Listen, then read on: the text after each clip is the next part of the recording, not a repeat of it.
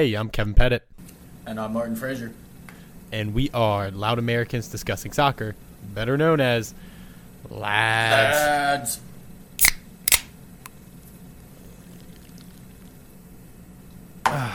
Okay, today is Friday, December 28th, 2018, coming to you from South Philadelphia and Mooresville, North Carolina. Martin, I see you tomorrow. That's weird. I know. I'm fucking stoked. If you guys haven't figured out what's going on by the pretty obvious Kevin saying he's going to see me tomorrow, Kevin is driving his happy ass down to Mooresville, North Carolina for the New Year's games and the New Year's Eve party. I'm fucking stoked. I haven't seen this dumbass since I stopped in Philly for like 2 hours, and that was like a month and a half ago or something. So we get 4 days to rage and watch soccer. Let's go! Yeah, I mean, it'll mostly probably just be us watching, like, F is for Family and, like, drinking a few beers. And then, like, one night we'll have, you know, I don't know. We'll play it by ear, but it's going to be a lot of fun. It's always a blast. It's like me seeing my long-distance girlfriend, you know. It's just going to be a lot of emotions at first, but then it's going to settle in and be like, eh. But, you know, what are you drinking tonight, bud? I'm drinking a beer that I quite frequently drink. It's a damn good beer, Allagash White. It's a wheat beer, 5% alcohol, tasty. It's kind of, I don't know, Allagash White kind of reminds me of, like, just good. It's not great. It's not something you write home about, but it's not shit. It tastes all right. It's drinkable. It's a good beer. That's all I'm going to give it. I'm going to give it a very average grade. Let's give it a 7.7. So it's still got a C, but it's a pretty solid C. I enjoy Allagash White a lot. 7 minutes in heaven with Allagash White. I love it. I am drinking Stella Artois, which is the, like, dad who wants to be kind of sophisticated kind of beer, you know, who's like, but, like, I remember my favorite memory of Stella Artois is, like, when I first went abroad and, like, I bought, like, a 4-pack of the Tall Boys, which I'm drinking now. They come in, like, 22 ounces, or this is 19.2 fluid ounce, so 20 ounce, like, Tall Boy. And if your beer comes in a Tall Boy, it's not sophisticated. I think that's definitely, like, on the checklist. But I remember my boy Seb said to me, he said, Kev, you got the wife beater beer. And I said, what? And he was like, yeah, you know, that's what poor British men, chavs, drink before they beat their wives. And I said, oh, that's horrible. I don't know why you would associate that with a beer, but okay. Like, because it's such, like, in America, it's like, oh, Stella Artois, ooh, okay. I mean, you bougie bitch, when it's literally just, like, one step up from, like, Bud Light. Like, it's not, like, anything that special. It has a cool glass. Like, if you go to a bar, they'll give you the Stella Artois glass. But, I mean, it's okay. I mean, it's like, I'll give this, like, a 7. Like, Stella Artois is nothing to write home about. It's literally, it's like branding. Like, you're buying Nike. It's like, literally, you're buying it for the brand. Dude, I seriously have bought Stella on multiple occasions solely because they look fancy. I don't like Stella at all. I think it tastes like piss. I think it tastes like Heineken. But... oh yeah, man. Heineken is awful. Like I don't. Yeah, I hate it. Like I hate that it's like the sponsor of like the Champions League because I'm like, who the fuck drinks that? Like it like tastes like skunked beer. Like if you it does. Like I've had Heineken out of the tap, like draft. That's okay, but out of the bottle or like a can. Oh my god, fuck that! I can't even imagine. Like I remember I went on a fishing trip with my uncle because that's what rednecks in South Jersey do, and.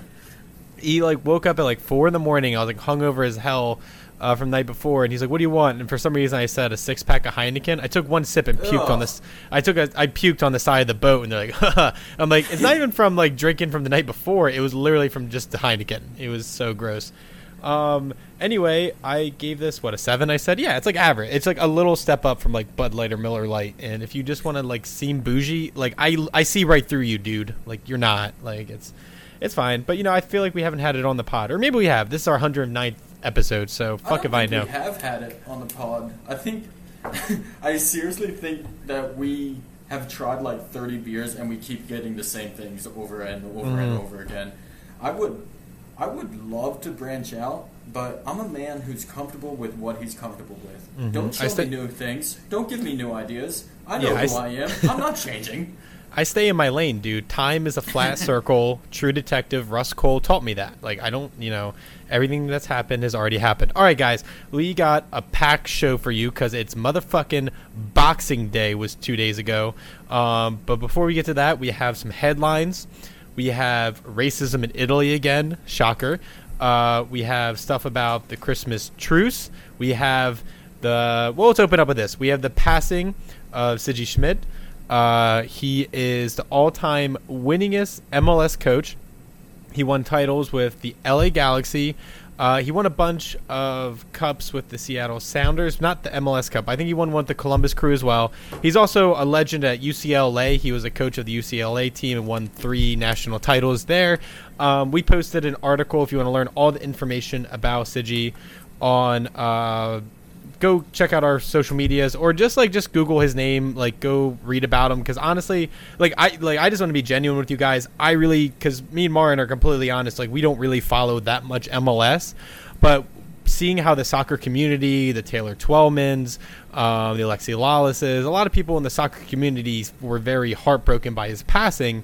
And both of us have taken upon ourselves to do our research and find out more about the man. And he just seemed like the most genuine, authentic dude, like so patient, literally would give people second chances, but it would still be harsh, you know, kind of like that dad who'd be like, I'll give you a leash, but I'm going to reel it in, you know, if something goes wrong. Like, the guy just seemed like just the man, and is gone down as the all-time winningest MLS coach, did a ton for U.S. soccer, absolute legend. So that's all I really got to say about that. We don't really talk that much MLS, but I figure we definitely want to address it. Because he seemed like he was someone who deserved it. Yeah, and I got to be up front with y'all. I did not know who Sigi Schmid was before a couple days ago. But after reading a couple articles, there's an excellent article on ESPN right now about him. I really got the sense that this man, his legacy in life was to build relationships and build soccer in the United States. He not single-handedly, but he built the Seattle Sounders from the ground up. So he's just had an insane influence in U.S. soccer, building the brand, building a team, building an identity of U.S. soccer. And I thought what Alejandro Moreno said of ESPN FC was really, really fucking telling about this guy. He had a whole long quote, but he ended it with, the most important thing that I learned from him was how important communication is in a coach. It's maybe the most important skill. And for a dude who's been this successful in his life with soccer, to maintain that communication is important, and communication between players, coaches, fans, GMs, what have you, is paramount. It really shines a fucking great light on this man's life and legacy. Yeah, I mean, definitely do your own research like we did. I mean, we barely did, probably some Wikipedia pages here and there. But honestly, this guy seems like just a good dude. Like, a genuinely just heartfelt and just cared, like put his life work into soccer. Like, that was his thing. Like, it was U.S. soccer. He probably could have gone and coached somewhere else, but this was his home where he loved, and he spent his whole life trying to make the game bigger, better, and just for everyone here in America. So shout out to Sigi. You're the fucking man. This guy fucked. All right. Moving on, we have racism. Woo! In Italy again. A match between Ancelotti's Napoli and Inter Milan. Koulibaly. I believe I'm pronouncing this right. Koulibaly. Oh, wow. Boy. It was a very, contested, very physical game. He was already on a yellow card, then there was a challenge, and it was a very soft challenge. He ended up getting sent off with a red card. And during this time, many of the fans in the stands for Inter Milan were doing monkey chants. Which, again, this is the third racist incident we've reported on in the past month, Martin? This is getting out. This is like, what fucking world is it? Like, where, what? I feel like I have to keep saying, like, what year is it when it comes to this? Like, fuck racism, fuck you. If you're making monkey chants, just, like, go fucking kill yourself. I don't care. I really don't care. Like, you're a piece of shit, and if you're listening to this, like, and you're racist, like, what are you doing? Because we've been through this, and we've said how fucking horrible it is. Ancelotti's quote from the game was, Koulibaly is usually calm and a good-mannered player, but he was subjected to monkey noises throughout the game, and it shook him. Despite our request and the chanting, the game wasn't suspended. Next time, we'll stop playing ourselves. So essentially saying he'll just forfeit the match, which I think is, you know, such an Ancelotti move. I think it's a great move by a coach that this is the standard. Like, we're not going to deal with racism. Go fuck yourself. Like, we're out.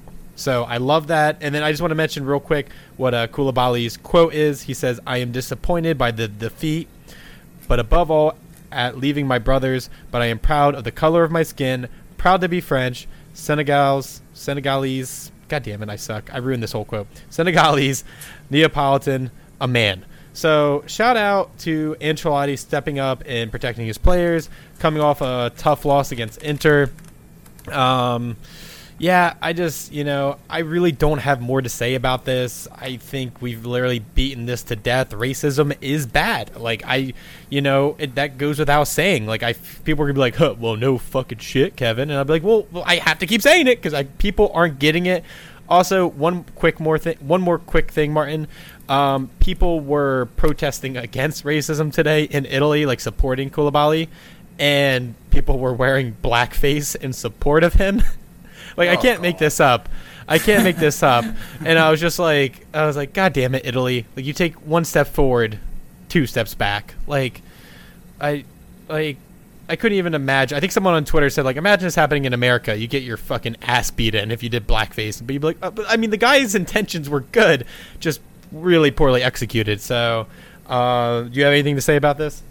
Yeah, I really love that the soccer community as a whole responded in this. I thought what you said about Ancelotti's threat to forfeit the game and stop playing is an absolutely brilliant move.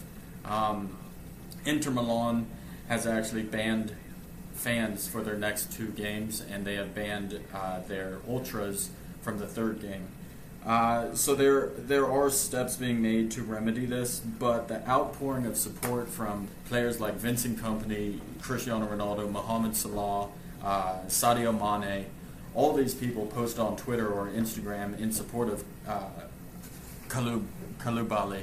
And seriously, it's great to see this. I think it was Kompany who said that this rhetoric that we are hearing from the media and the people in power in these countries and in these situations are exactly what's causing this, or are playing a role in causing this. And basically, Kompany said that if we want to see this stop, the newspapers that are attacking Raheem Sterling must stop. The politicians that are using violent rhetoric must stop, because all of these things are encouraging these shithead racists to fucking be comfortable with their racism and to fucking monkey chant a 27-year-old fucking man.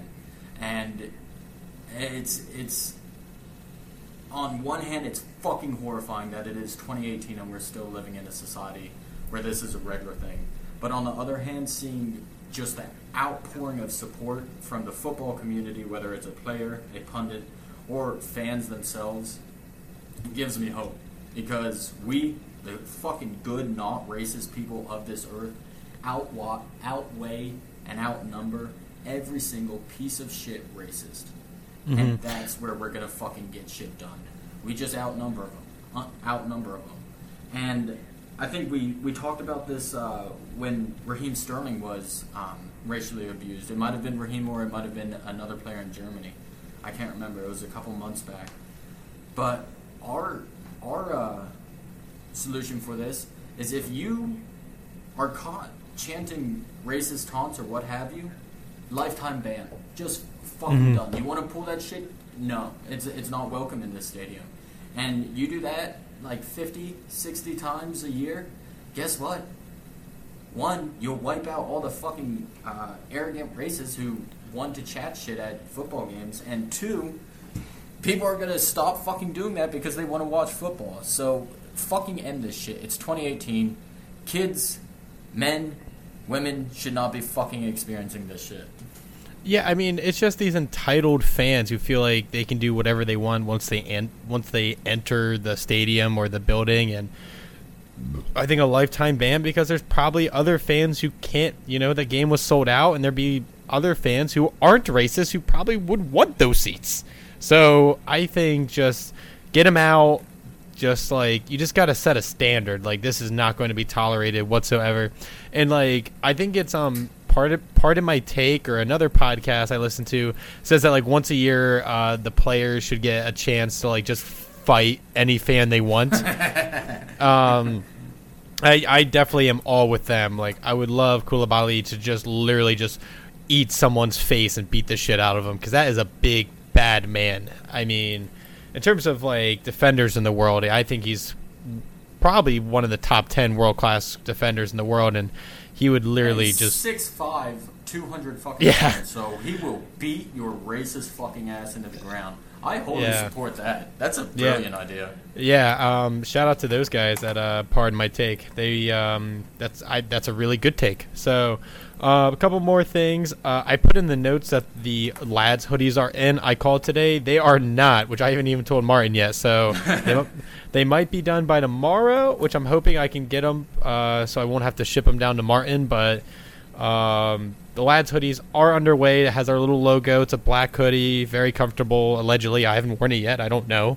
And it says, like, if you know, you know. Shout out to Pusha T on the back. So hopefully they're in soon, and then we'll have a web store or something so you can get those ordered. Free shipping wherever you are. We had a fan from Finland say, hey, can I get one? I said, fucking hell yeah, man. I'll pay the $100 to get you it. Even it'll cost 3 times the hoodie, but if you're a fan of the show, I'll get it to you.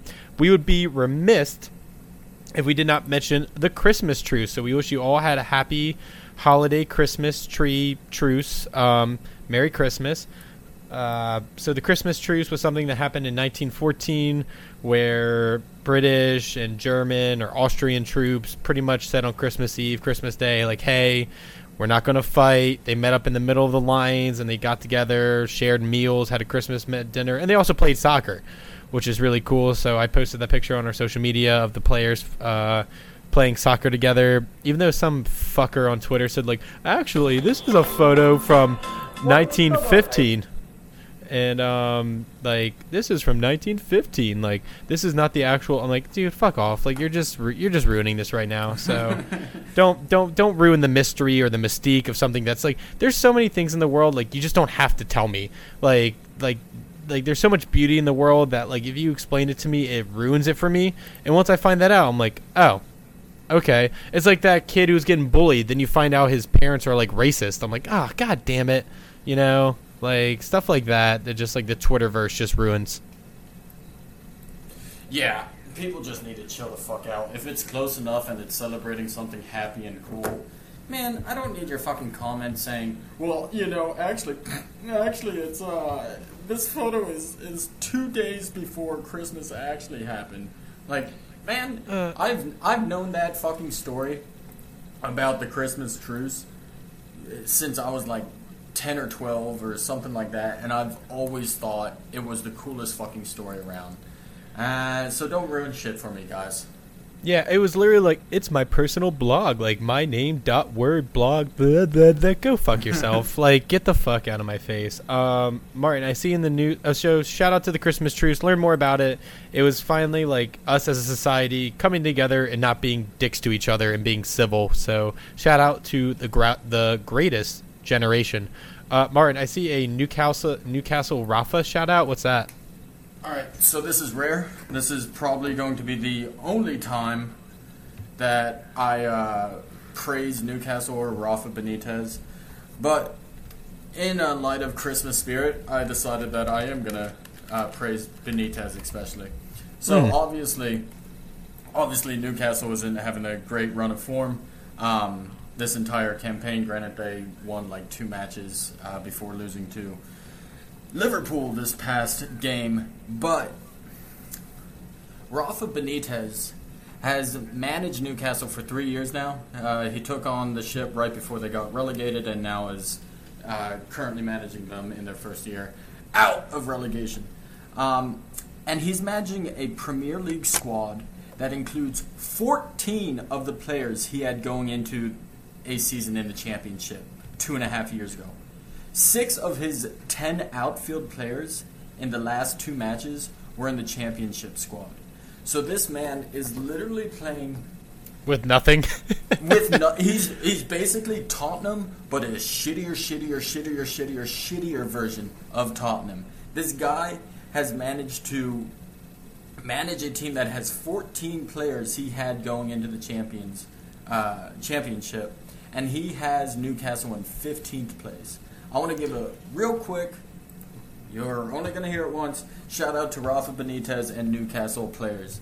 Because if that doesn't show you the problem is not with Rafa, the problem is not with the players, but the problem is with their shit fucking owner, Mike Ashley, I don't know what does. So shout out to all the Newcastle players and coaching staff.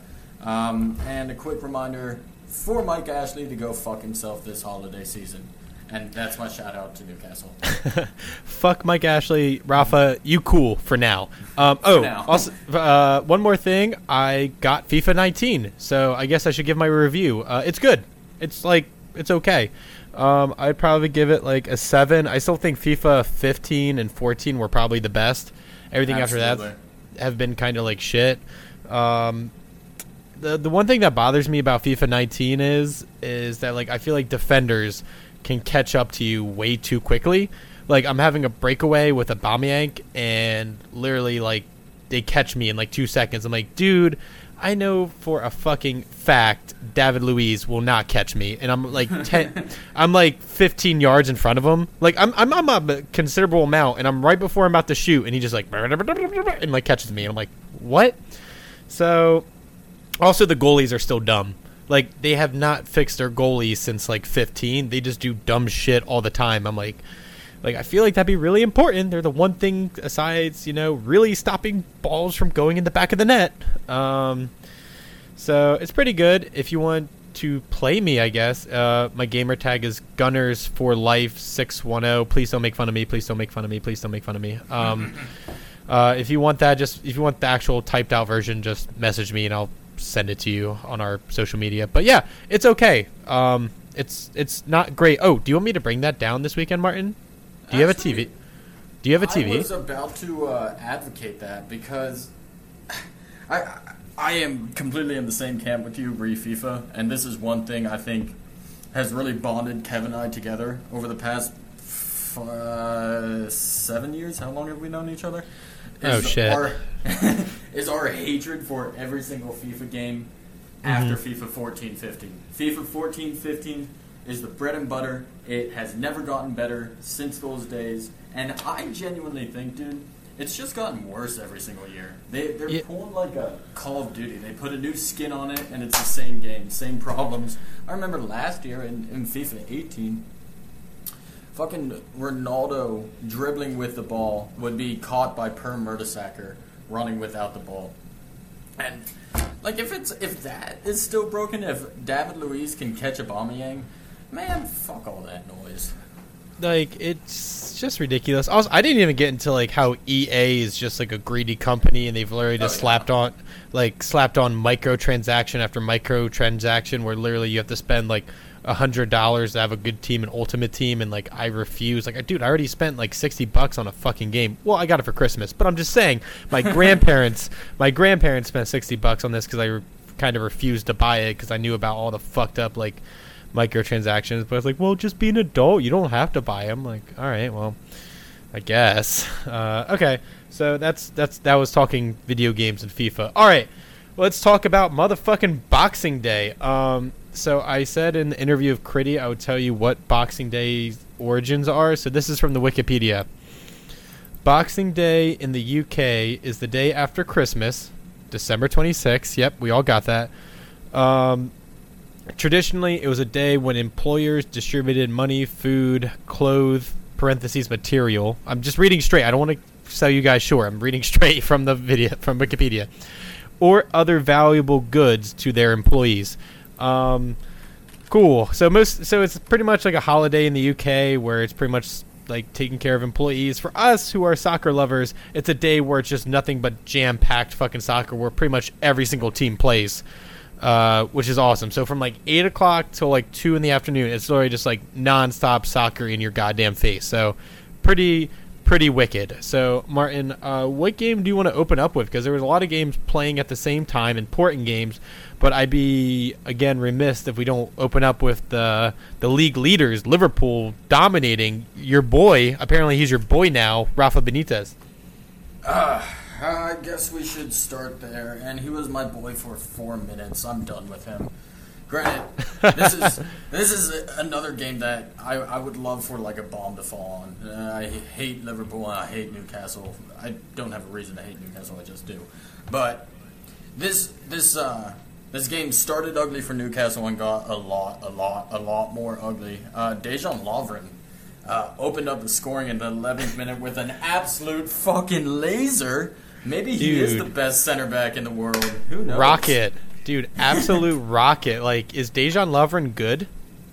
No, he's not. Okay. I put out that tweet, and everyone, like, started, like, tweeting back, being like, oh, I don't know. No, guys, he's not. And then we had I honestly don't know how he didn't get punished. The ridiculous flop by Mohamed Salah. Don't get me wrong, Salah is absolutely brilliant, but that dive was Jesus Christ.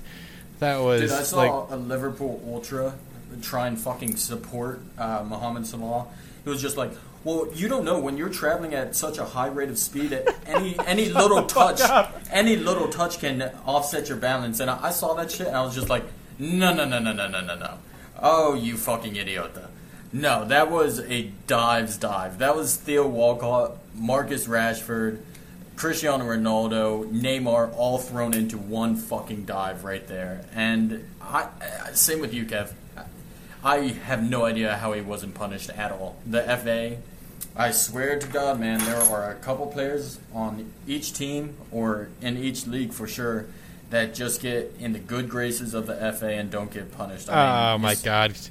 Conspiracy theory, Martin. Come on now. I mean, you got players on United. You got coaches just like that.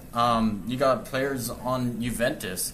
If you're a huge name player, you're definitely going to get some more luck from the referee. There was this Everton fan. He posted two videos of their game last week when I believe it was Theo Walcott and some other player on Everton, I can't remember, were both taken down in the box and like dragged down, and they posted those videos next to the Salah video, and we're just like, so these aren't fouls, but this is cool, FA.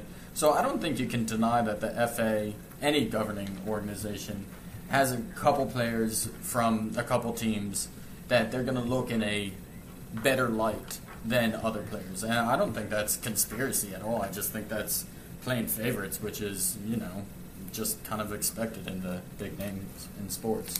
Yeah, I mean, you see that. With like Ronaldo's or Messi's. You know, they'll get the call. They'll get the call because they are the marquee players. Moving on is Sheridan Shaqiri again scoring. So best signing of the season. Dude, he's consistently doing it too. Like it's fucking insane to me. Because it really doesn't matter if he starts, you know, on the bench or if he starts the game. He's going to nab a goal. He's going to be involved in a goal. And this game was no different. Started, got his goal. And this dude is just consistently lethal in front of the goal.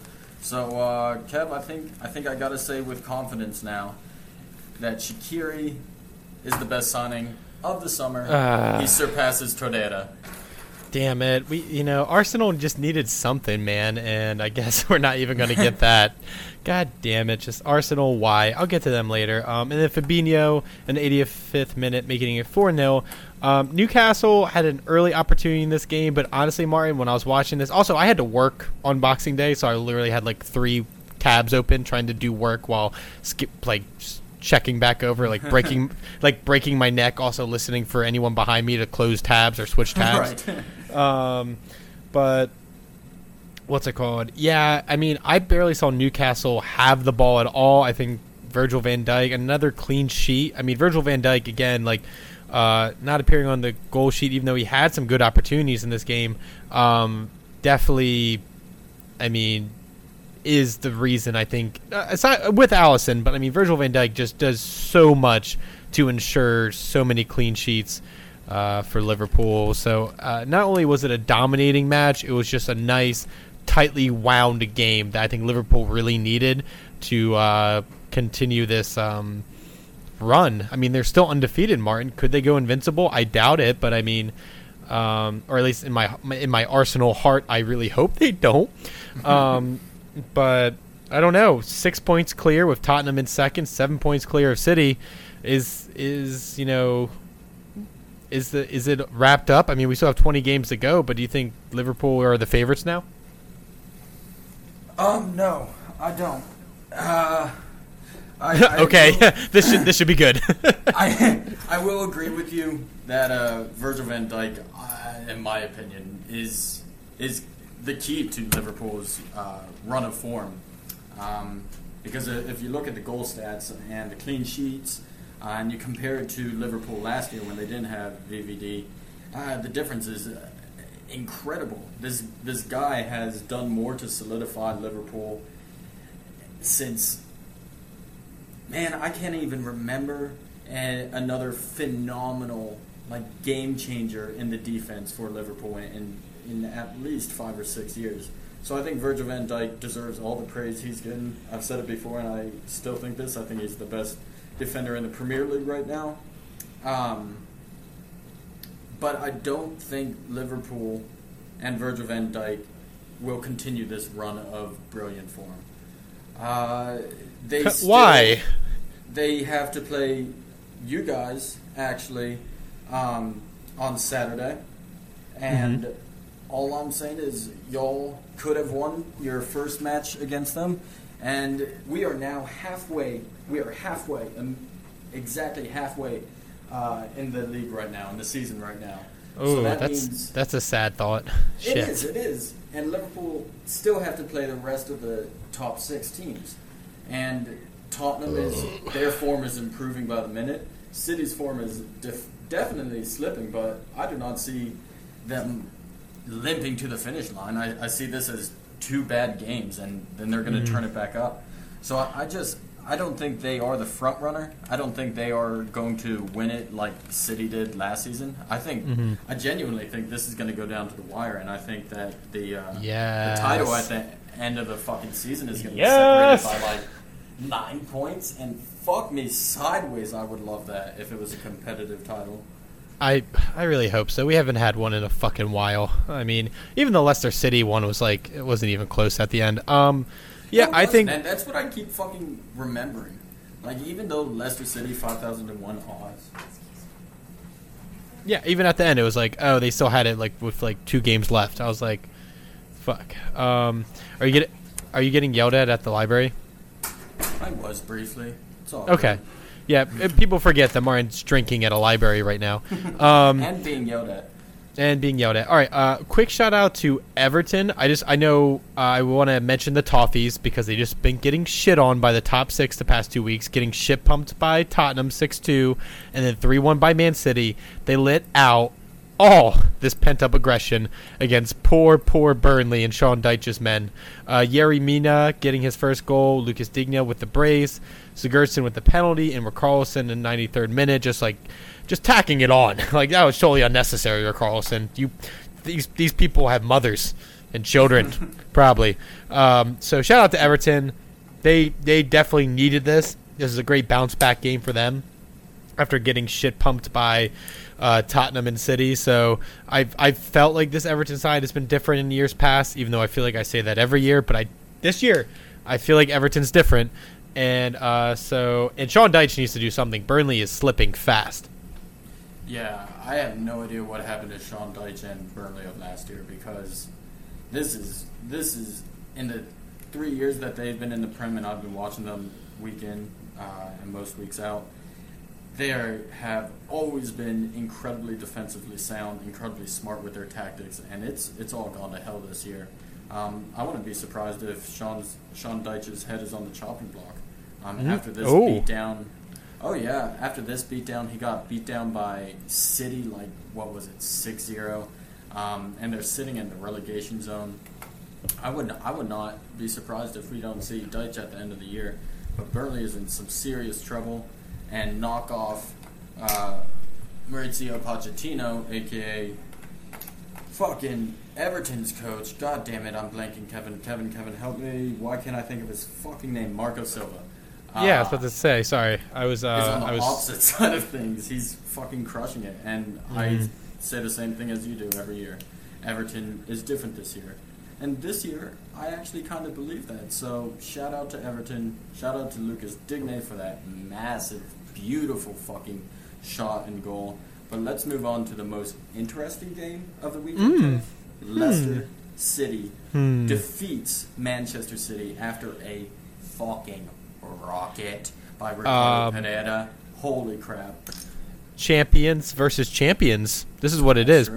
People forget Leicester won 5,000-1. Yeah, I just feel like Man City need to pull themselves out of this hole that they're in. Like, every time they go down, that it just feels like they just, like, feel really, like, defeated already. You know what I'm saying?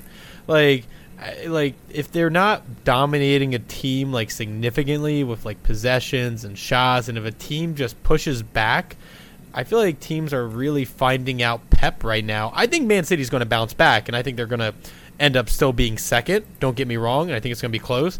But I think Crystal Palace, which we didn't have time to talk about that amazing game, and Andrew Townsend's phenomenal goal, and Leicester City, these two sides were probably, what, plus 1,000 odds or something like that, Martin?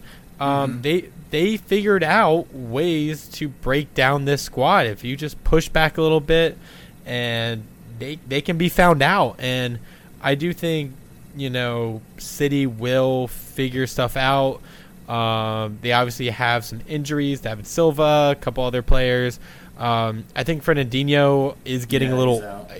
I also think he's old. They don't really have another central defensive midfielder to replace him, and I feel like that's one of the areas that they were lacking. I think they need to fill, and they didn't do that in the summer. So... I don't know, and I feel like if it's not going great for them up front, the back end is also, like, not going, like, I feel like one side needs to work for the other to work well. If one's not, then the other's not going to. You see what I'm saying? Oh, yeah, I mean, I think City under Pep have perfected the idea of making every single part in the system as a whole work brilliantly on its own. So the whole system is just absolutely brilliant. But the second one of those pieces are broken, like you're saying, the whole thing kind of shuts down, in my opinion. Without Fernandinho holding down the midfield, without a player replacing an aging Fernandinho, that holding midfielder is kind of up in the air. And Fernandinho is excellent at what he does, but at this time he's injured, and it's really showing how bad this City team can be without that holding midfielder. And Stones tried it against Crystal Palace, didn't do well. Gundogan can do it, isn't as well. So I think that once Fernandinho does get back, they will bounce back a lot with his return. I absolutely think that they need to find a replacement for him sooner rather than later. But at the same time, I do think that while Pep's system is absolutely brilliant, we've seen it just wreak havoc on teams, it can be found out. Because he doesn't change formations that much. He doesn't change his tactics. It's all Pep ball. And if a team is able to crack that, even the best teams in the world sometimes aren't able to crack that tactic. But if a team is able to do it and City goes down, City are in real trouble. We saw it in Hoffenheim in the Champions League when they played them twice. And Hoffenheim were excellent at disrupting that Pep tactics. So for whatever reason, if you can figure out his tactics and figure out how to break him, more often than not, you're going to fucking win that game. And there's this awesome fucking stat, Kev, that when Nathan Redmond of Southampton scores on a Premier League weekend, City have a win percentage of 37.5%. When he doesn't score, they have a win percentage of 78%. So Nathan Redmond scored in both matches? Game. In both matches. So all I'm saying is Pep might want to look into getting a hitman and taking out Nathan Redmond. Well, Martin, you know, if Man City are looking for someone to replace Pep, you know, there's someone who's just been fired. I heard he's special. No. I'm just saying there's someone who's out there sitting on the couch who, if City needs a guy, I know a guy. You know, yeah, and he has experience in Manchester too.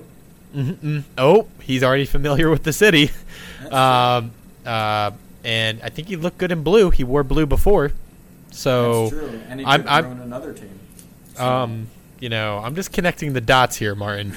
So if City fucking hire Mourinho, I would absolutely lose my mind, dude. I would just fucking cry laughing if City was to hire Mourinho. Oh my god.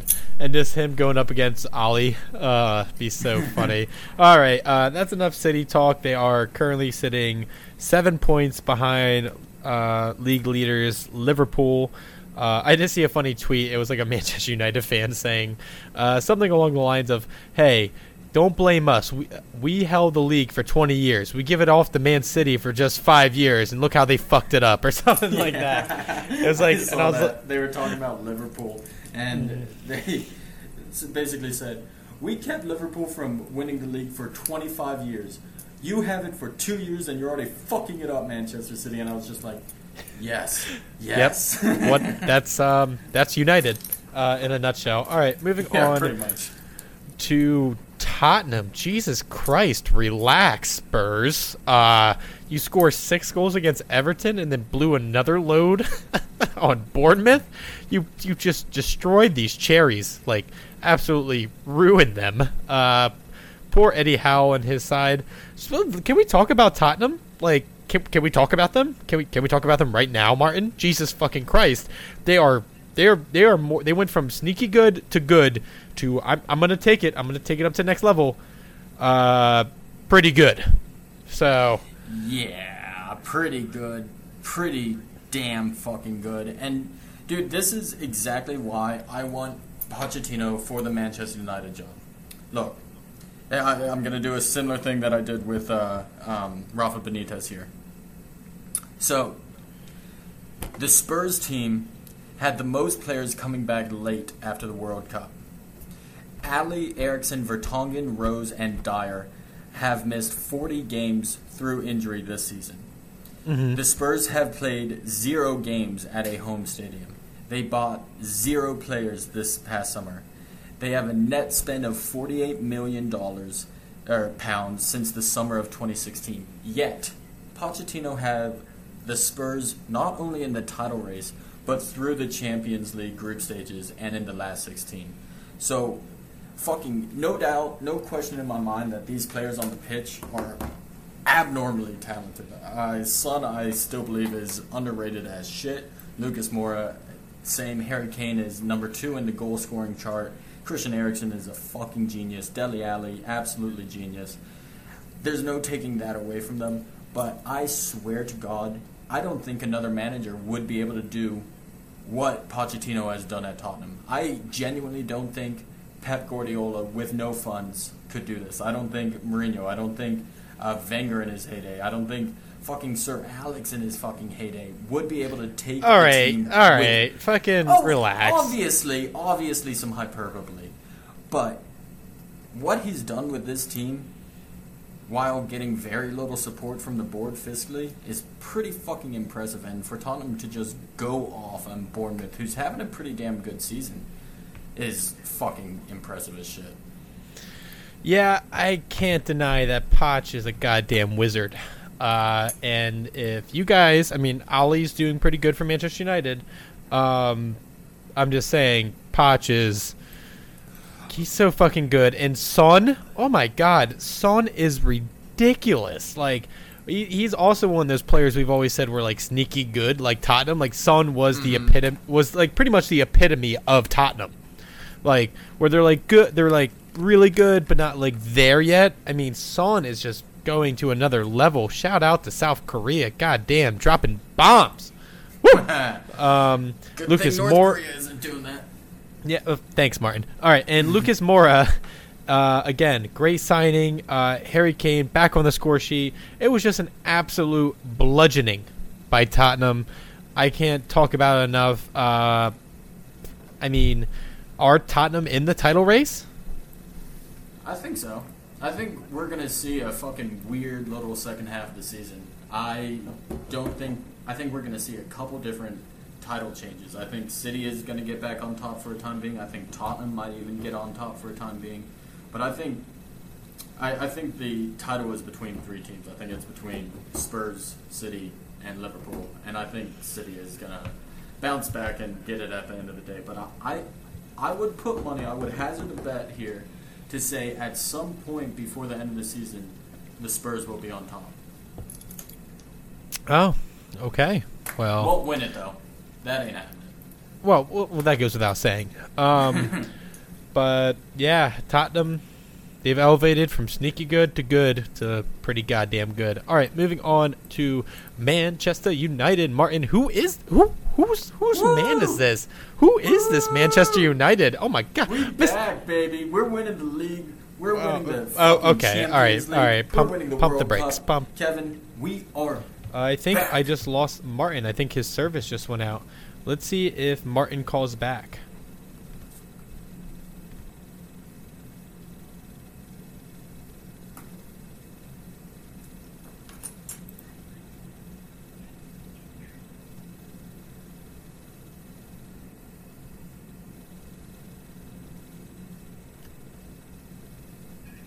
Hey, sorry.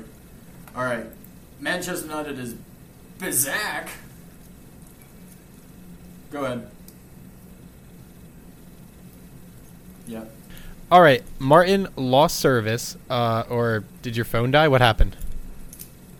Some other number called me and it ended both calls. So fuck if I it's know. Probably just goddamn Matrix. Probably Elon Musk. All right. So Manchester United are back. They are officially back. We win in everything. Ole Gunnar Solskjaer is the best thing since sliced bread. And look, obviously this is me overreacting all the way from now until the end of the league or until we lose. But on a real note, I did not think that Mourinho was the only problem. I still don't think he's the only problem that Manchester United was facing. However, what I will say is Solskjaer, by replacing Mourinho, has injected confidence and a brand new fucking attitude for this Manchester United team. He is playing the old school Manchester United way, which is attack, attack, attack. He said that why wouldn't we attack when we have the likes of Messi, Lingard, Marcus Rashford, and Anthony Martial, Paul Pogba, all running at you. Why wouldn't you attack? So he's playing that fast-paced, fun soccer, and I'm actually enjoying watching Manchester United matches. But the biggest takeaway that I have from the Huddersfield game as well as the Cardiff game is that I'm not scared.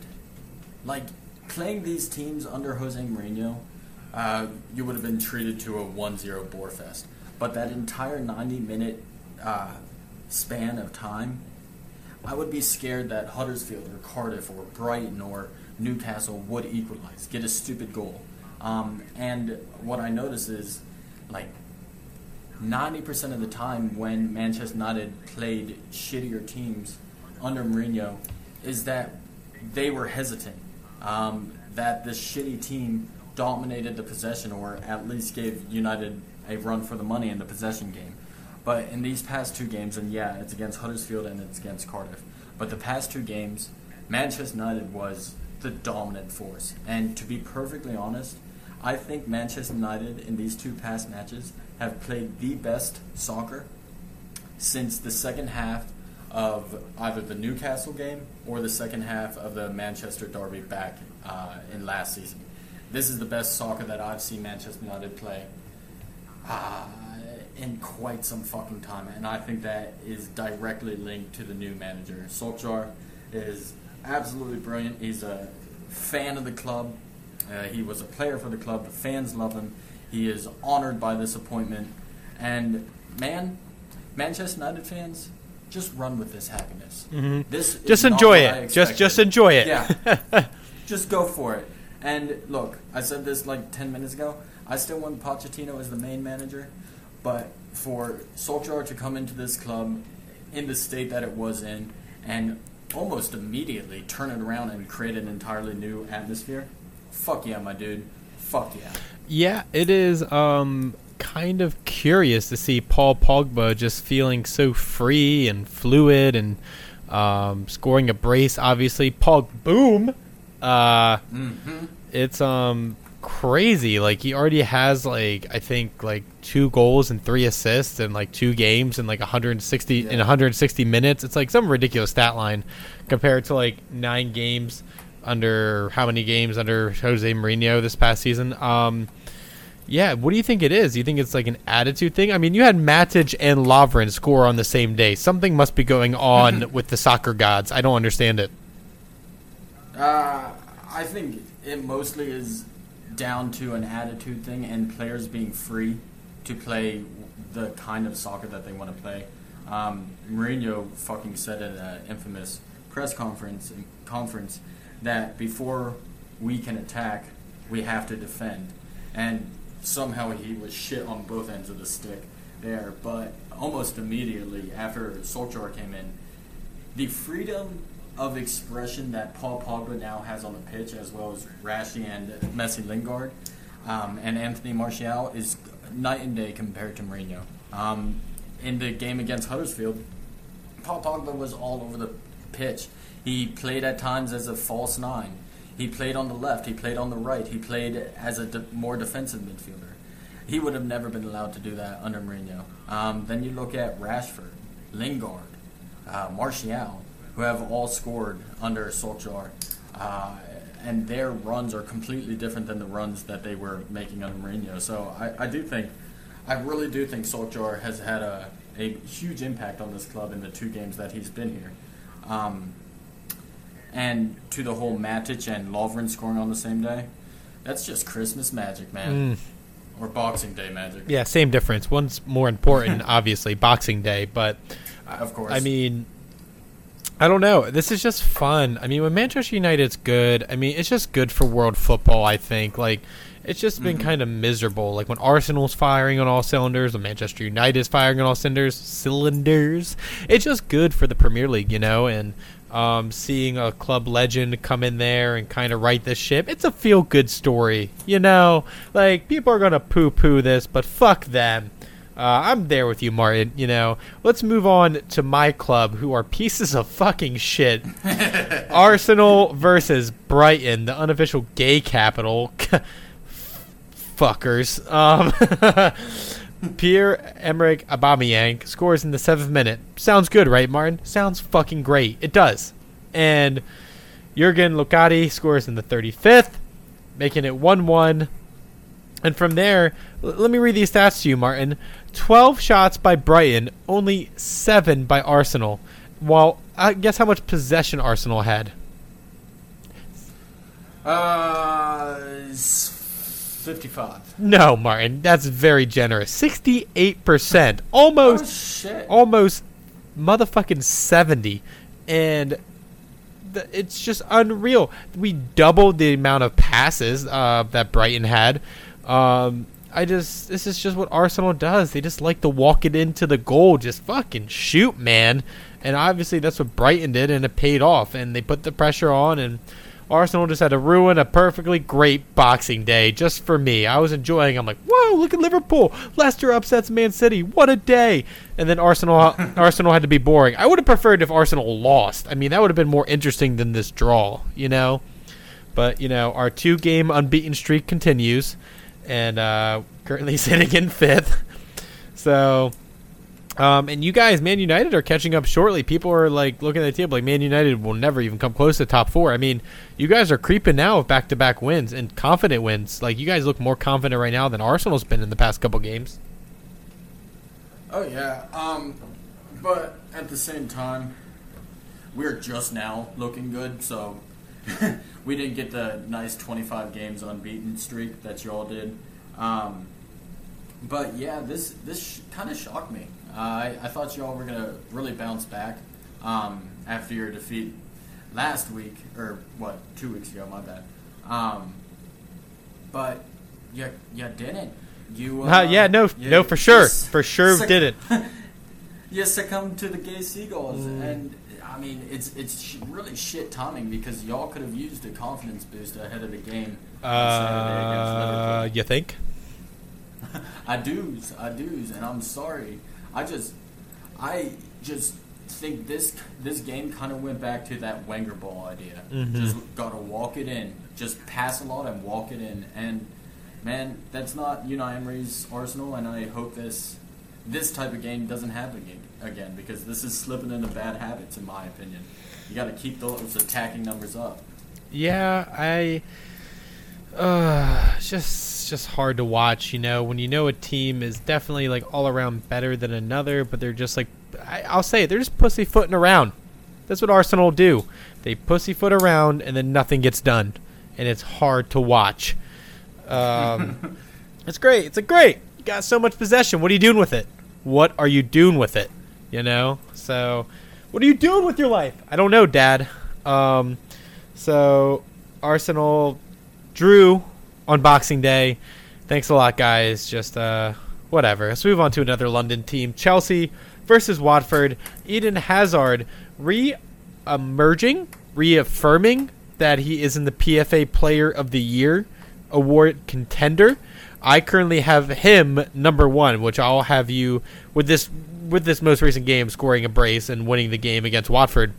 Martin, Eden Hazard with a sublime goal in the 45th plus 46th minute, and then Pereira answering right back 2 minutes later. Obviously, the penalty led to the win by Chelsea.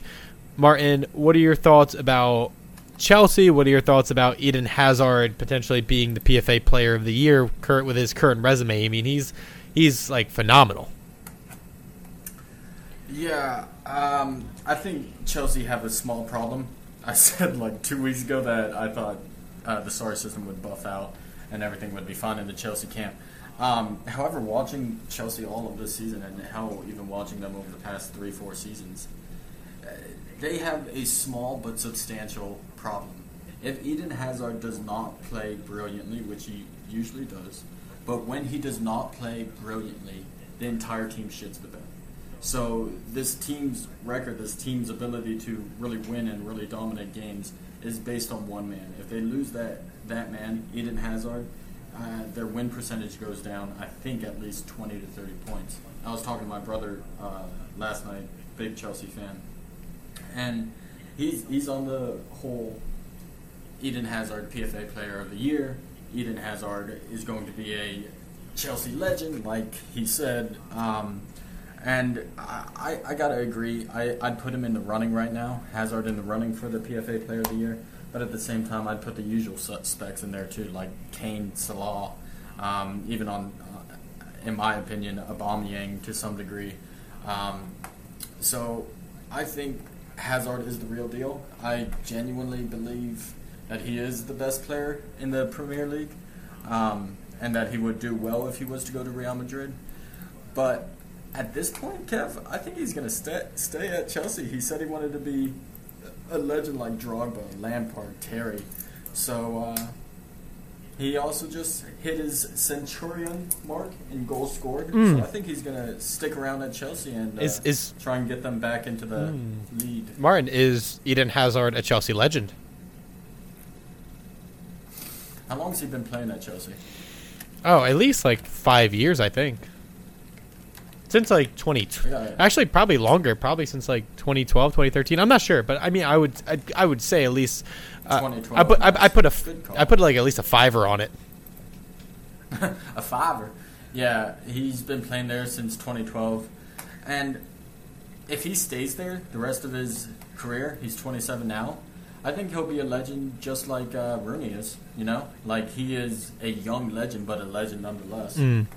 Yeah, that's fair. It's hard. It's like we're so in this, like, dumb mindset where, like, well, we don't want to call him a legend. He's too young, you know? Like, right. Like, that's, it's like calling, like, Steph Curry, like, one of the top 10 players of all time when the guy's only, like, not even 30. It's like, whoa, whoa, whoa. I mean, we got to see what else he does, even though he's, like, the all-time, like, shooter of all time. You know what I mean? So, I'm going to cement him as a Chelsea legend already. You know what? I'll bear that cross. I mean, you want to go there? Yeah, yeah. I'll do it. I don't give a shit. You know, people will call me. Fuck it. I think that if you have two Premier Leagues and you have a PFA player under one of those, and over 100 goals. You know what? I'll put you as a legend. Is that a bad criteria? Is that too lenient? It might be, but you know. So be it. I'm stuck in that stupid brain idea that you can't be playing and be a legend. Like, Rooney's an exception because he's playing in the MLS. But, like, John Terry was a legend the second he left Chelsea. Drogba was a legend the second he left the Prem. So, Eden Hazard needs to leave the Prem and go to a easier league. Frank Lampard, soon as he left Chelsea and went to Man City legend. Yeah. Right. That's what Lambs is going to go down in history for. Playing on Manchester City. God, I always forget about that. James Milner, Man City legend. People forget. Dude, that grosses me out thinking that Frank Lampard. I think of him more at West Ham when I was like 6 years old than I do about him at Man City. Is that weird? It feels more natural. Mm-hmm. Yo. Like, it leaves a dirty taste in my mouth saying Frankie played for Man City. And, yo, don't you talk smack about Milner. Milner played for City for, like, 5 or 6 years. The dude was, like, one of the OG players that... Legend. Oil. Easy. I guess. Dude, fuck. Dude, Man City legend. All right, guys. Also, West Ham won today. Fuck you, Southampton. You guys thought you were good. There you go, Kev. Get that dig in. I had to get that dig in. All right, guys. We have fan questions. We only got one. So, shout out to Eli_E_track. He says, if Ollie wins the Champions League with Manchester United, would you guys still take Pochettino? All right. This is a crazy hypothetical, first off. Second, if he does, then yeah, I'd play the hot hand. I would always play the hot hand. But I feel like the only way he stays is if you guys either win the FA Cup, make the top four, or get into like the semifinals of the Champions League. I don't see in any reality where you guys win the Champions League. I mean, crazier things have happened, but Martin... Call me crazy for thinking you guys won't win it. Yeah, I don't think we're gonna win it either. I mean, that'd be bad fucking ass if we did, and I gotta agree with you. If Ole can win the Champions League in his first season managing one of the biggest teams in the world, hell yeah. That's why Zidane was able to stick around for Real Madrid. Wins the Champions League, and maybe. Dude, way ahead of myself, but maybe Ole is the next fucking... Oh, my God. Sedan.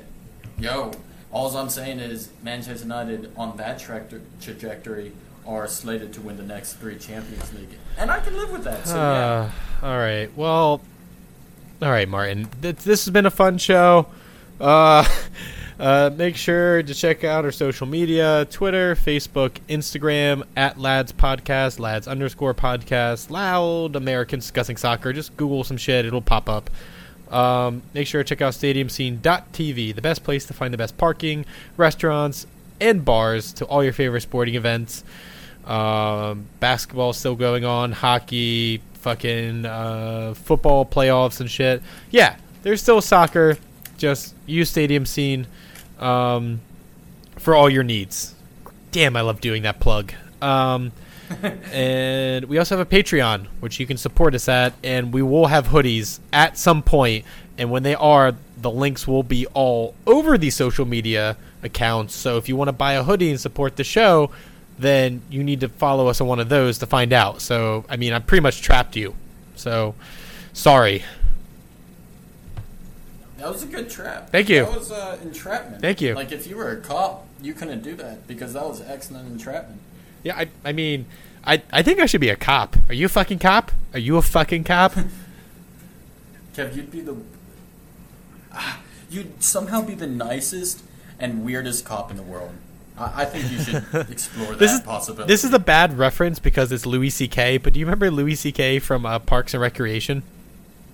Yes. He's like, yeah, I think that's how I would be as a cop, just not creepy and Louis, yes. And not creepy and Louis C.K., but like, you know, I approached the situation and I followed it completely. The lady over there said that, like, that's how I would be as a cop. That's actually the perfect, minus the whole Louis-ness of it. Yeah. But that's the perfect comparison of you as a cop. Yeah. All right.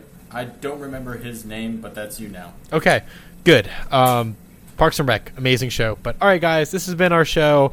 Everyone have a happy new year. We will be doing a live show from probably Charlotte or Mooresville, probably Charlotte, North Carolina, probably in a bar. We'll get the mics out. We'll get the camera out.